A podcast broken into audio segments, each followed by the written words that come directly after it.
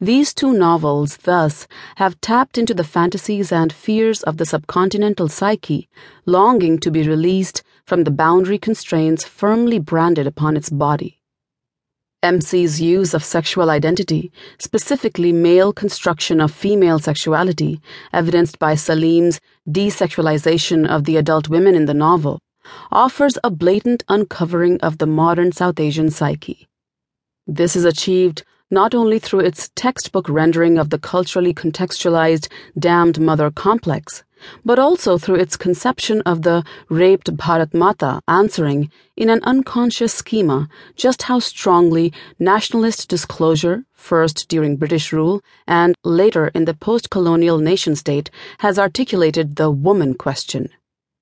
While MC depicts the modern diasporic psyche, FB definitely presents its postmodern self in the truest sense of the word.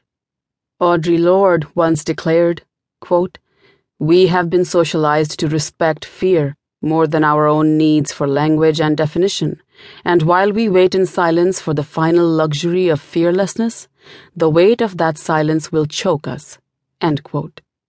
The tale of Arjie breaks not only this silence, but also the rigid constraints far too evident even in the unconscious saga of Saleem.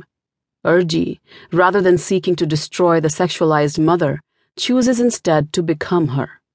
This hyper manifestation of the maternal feminine stance, though, is only one way in which the psychosexual repressions of modern South Asia enters new territory in this novel.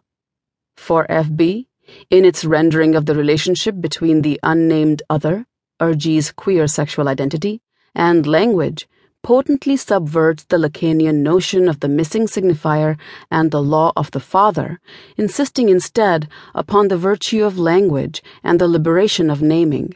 In doing so, the novel develops the idea of a profoundly redemptive diasporic queerdom, one in which the communal division based on rigidly carved categories can be utterly exploded by the invention of new languages and new names. If, as is commonly thought, it is natural to think about literature in terms of dreams, then the desires and fears of the modern diaspora evoked by Rushdie and Selvadurai offer two vastly different realities of our nocturnal fantasies. Midnight's Children uncovers the dream that imprisons. Funny Boy uncovers the dream that liberates. I wonder which of these dreams we will be able to remember once we wake up.